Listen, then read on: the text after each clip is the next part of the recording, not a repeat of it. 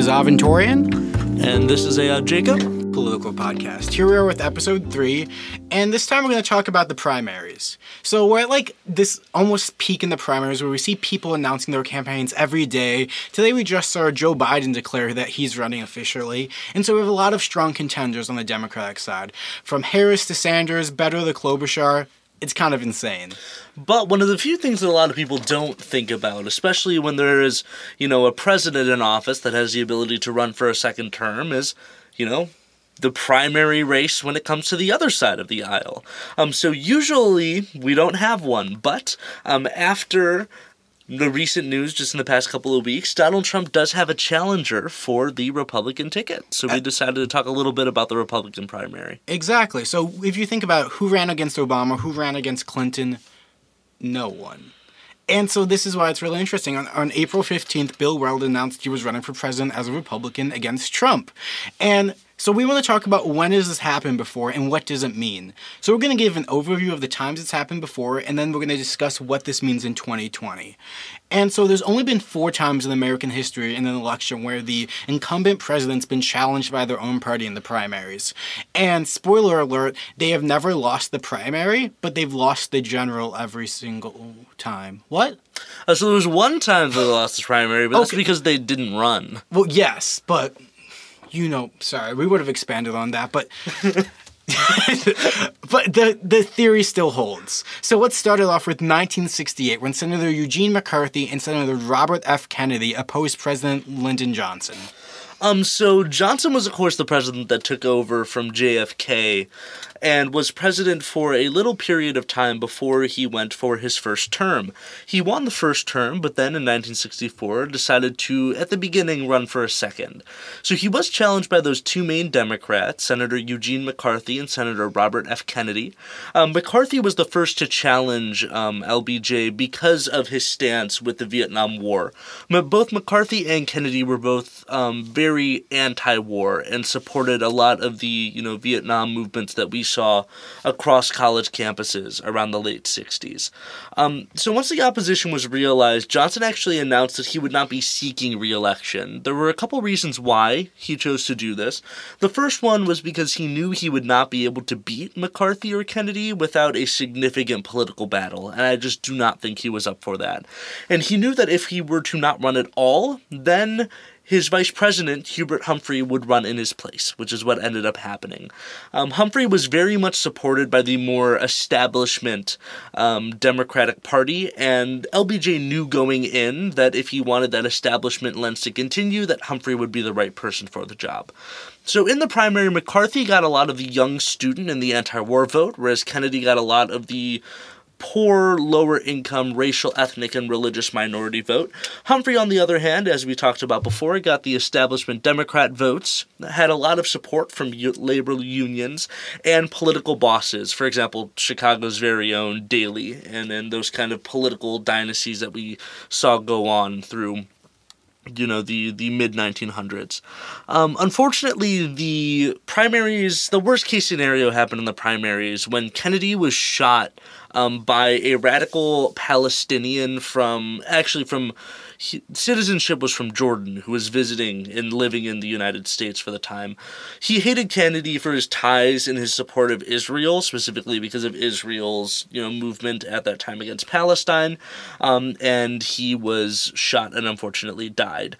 After his death, some of the supporters went to the side of McCarthy, but some of them hated McCarthy so much because of the headbutting that happened in the primaries that a lot of them looked at third party candidates. Um, that allowed Humphrey to take the primaries by a landslide and went on to face Richard Nixon, which, of course, as we know, President Nixon ended up winning. Um, Humphrey lost both the popular vote and the Electoral College. Humphrey took about 42.72% of the popular vote with 35.5% of the Electoral College. Nixon ran on a campaign that used a lot of similar rhetoric that the Trump campaign used, actually. Um, Nixon's biggest tagline was that he had a stress on law and order. And this was very, very um, well taken by the voting populace who were going through the assassination of MLK, the recent assassination of, you know, uh, presidential hopeful Kennedy. Uh, the race riots were going on. The police and student clashes against the Vietnam War. So it was a time of fear and it was a time of new ideas. And I think the uh, Nixon administration and the Nixon campaign, as well as the Republican Party, really did, you know, take that and use it for their advantage. So Nixon ended up winning and continuing. And then we all know what happened there. And then, so how I think this plays into the pattern we're going to see is while Johnson himself did not run, I almost see Henry uh, uh, Humphrey, sorry, as a stand-in for him. And so, like, but we do see this where the incumbent wins this primary, but then loses in the general. And so that's the one outlier. But I think we can make enough exceptions to the rules where this plays into the same pattern we're going to keep seeing. So next, we're going to dive into 1976 when Ronald Reagan opposed Gerald Ford. So much like LBJ, who took over for um, Kennedy after Kennedy was assassinated, um, Gerald Ford took over from Nixon once Nixon was um, once Nixon resigned from the presidency. Um, one of the first things that Ford did, and this will be important later, was that he pardoned Nixon right when he became president, which dropped his approval ratings. In fact, it was the steepest drop in presidential approval ratings in history, um, and it dropped in a very small period 20%. Um, Ford was a member of the more left wing, not left wing politically, but the more left wing side of the Republican Party, which will come into play when we pair him against his competitor, which was uh, Ronald Reagan.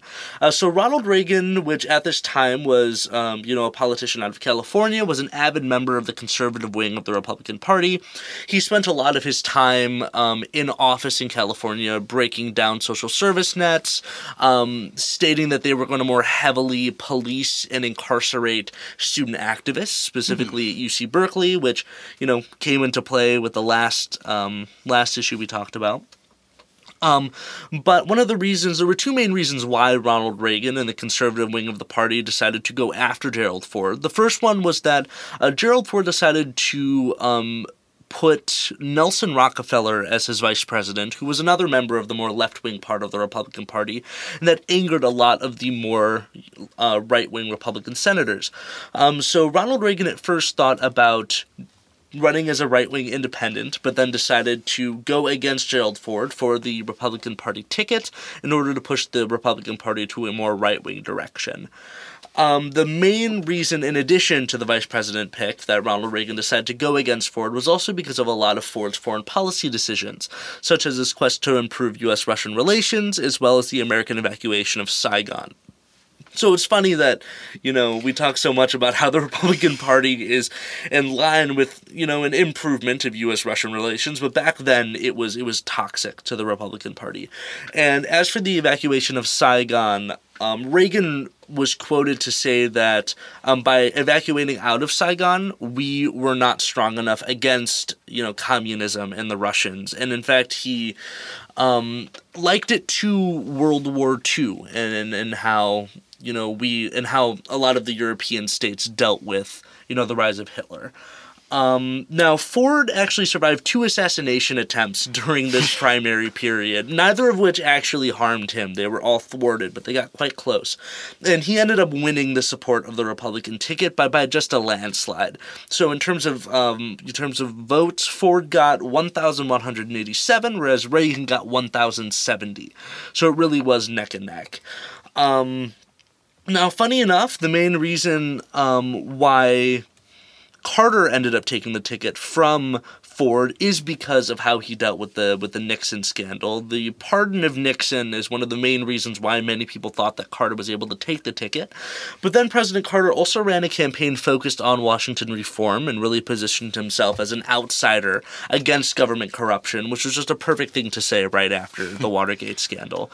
Um, so Carter won the popular vote, just won it with 50.08% of the popular vote, but then won the Electoral College with 55.2. So, do you think that we could describe this um, this clash that we see of Reagan opposing Ford as like a fight back to the conservative base of the party, like uh, like trying to tie back to the establishment, or do you think this goes beyond that?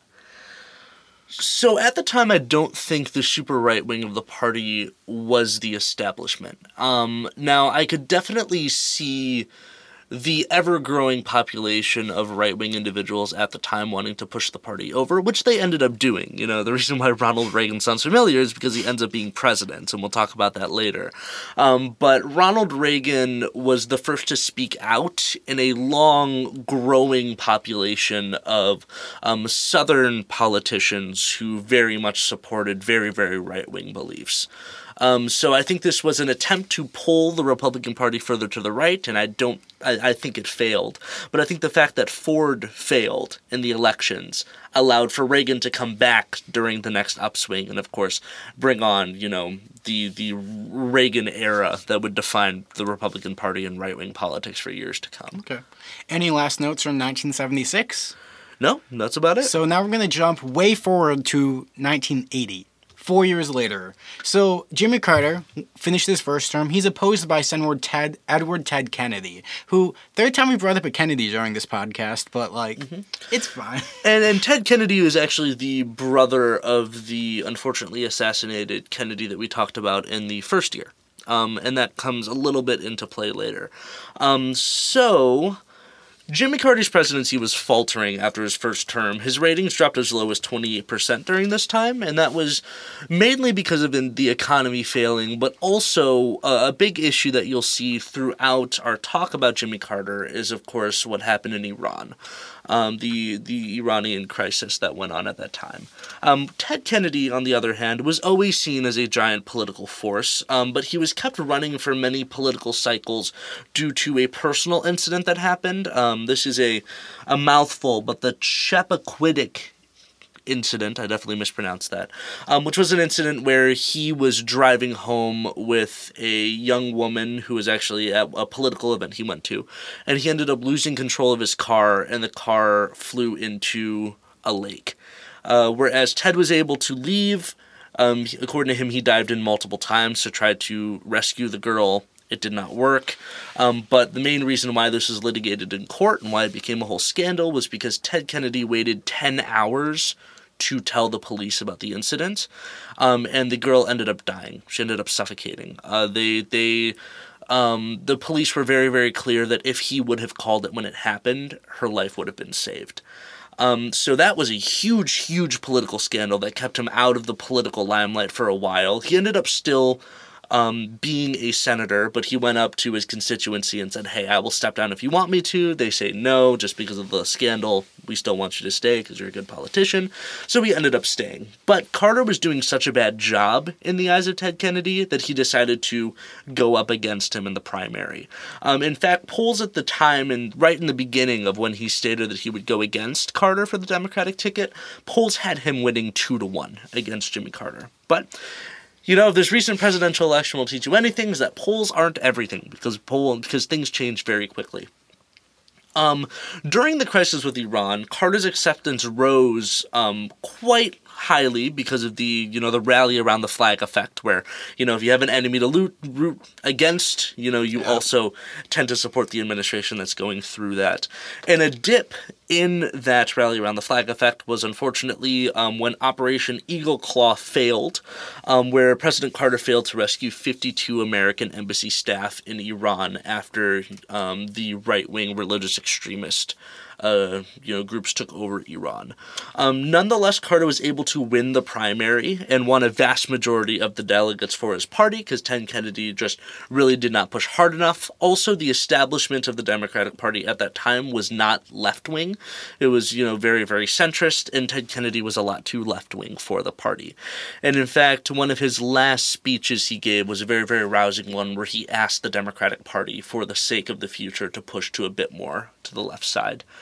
Um, but the issue that allowed, that allowed him to win the primary against Ted Kennedy was also his undoing, because Carter lost the election to Ronald Reagan. Um, it was a combination of how he dealt with Iran, but also the failing economy that left him unpopular to begin with. Um, Carter warned the country against Reagan, calling him a right wing radical that would change politics for the worse for years to come. But a large majority of the U.S. seemed to disagree and brought on the Reagan Revolution. Um, it allowed Republicans to win the Senate for the first time in about 30 years, and it marked a large upswing for the Republican Party, as well as a you know a, a redefinition of what conservative policies really were. We still talk about Reaganites and the Reagan administration to this day and how it affected the party. And then, so moving forward to our last case in U.S. history is 1992, when former Nixon advisor and television communication, television communicator, sorry, Patrick Buchanan opposed President George H.W. Bush. So Buchanan was a former columnist, and he was the CNN host of Crossfire. And we love seeing CNN hosts running for president, and working in administration. Tends to happen a lot nowadays. But um, Buchanan was an opposition researcher under the Nixon campaign as well, and then worked with uh, worked on Nixon's staff through Watergate, and then continued to work under Ford as well. He eventually became Reagan's communications director, which throwback to episode one on communications directors, and he ended up running against Bush for Bush's reelection reelection campaign because he thought Bush represented this, this, insider establishment game politics that he didn't like seeing in the Republican Party. And so, some interesting things about Buchanan was that he made some comments at the time that denied parts of the Holocaust, specifically to do with gas chambers, and he made some very anti Semitic comments at the same time, and so this did not help his popularity. I mean, that's debatable for the Republicans, but nonetheless, these were still problematic comments, and he ran to the platform of immigration reduction and social conservatism. He actually coined the term silent majority under the Nixon campaign, and which we actually saw brought up again for during the Trump campaign, but it's interesting that this all ties back to this man. And he opposed multiculturalism, abortion, and gay rights. So he's very much that conservative, conservative man who was trying to fight the um, quote unquote um, insider game of politics. He won 23% of the primary vote, ended up losing, so Bush won the primary, obviously, and he ended up endorsing Bush. And as we know, Bush ended up losing to Clinton. However, um, he actually Buchanan actually ran again in 1996, losing to Bob Dole, and then he ran in 2000 under the Reform Party, the party of Ross Perot, who uh, popular figure in modern politics, but Ross Perot never even endorsed him, which is interesting. So this is the most current one we have to date. This was 1992. We're now in the year 2020. So four times in their U.S. history, all of it seems kind of clumped in this time frame. The three of them at the very beginning of this. What was the first one? Sorry, 1968. 68 between 68 and 80. We saw three of four throughout history. Then we see 92. Now we fast forward, and we're in the year 2020. April 15th. Trump gets a primary challenger, Bill Weld. He was the former Republican governor of Massachusetts from 91 to 97. And he also ran to be the governor of New York in 2005 but lost the primary. What's interesting about Bill is that he ran as the Libertarian vice presidential candidate in 2016 alongside Gary Johnson, and he rejoined the Republican Party in 2019 just to run against Trump. He says that Trump shows contempt for the American people and his question is foreign policy. So this is the first person that we see stepping up to the bat, and we see similar themes that we've seen in the past, where trying to bring it back to a different base, so on and so forth. But is he going to be the last person we see? We're not sure yet. Um, there were a couple other people who have not denied saying that they're going to run, and they've hinted to the fact that they might run as well. The first one is Bob Corker, a U.S. Senator from Tennessee from 2007 to 2019, and then retired this year. Then we have Larry Hogan, the governor of Mar- current governor of Maryland since 2015, and then John Kasich, the governor of Ohio, ran in 2016. He was governor for two ter- terms from 2011 to 2019, and is now a CNN political commentator. Knocker and oh god, all these CNN commentators. And so these three have said that they are considering running against Trump. People have told them to run against Trump. And so we don't really know what's going to happen. Will we see more or will Bill Weld be the last? And what do you think this means moving forward? Is there a clear message?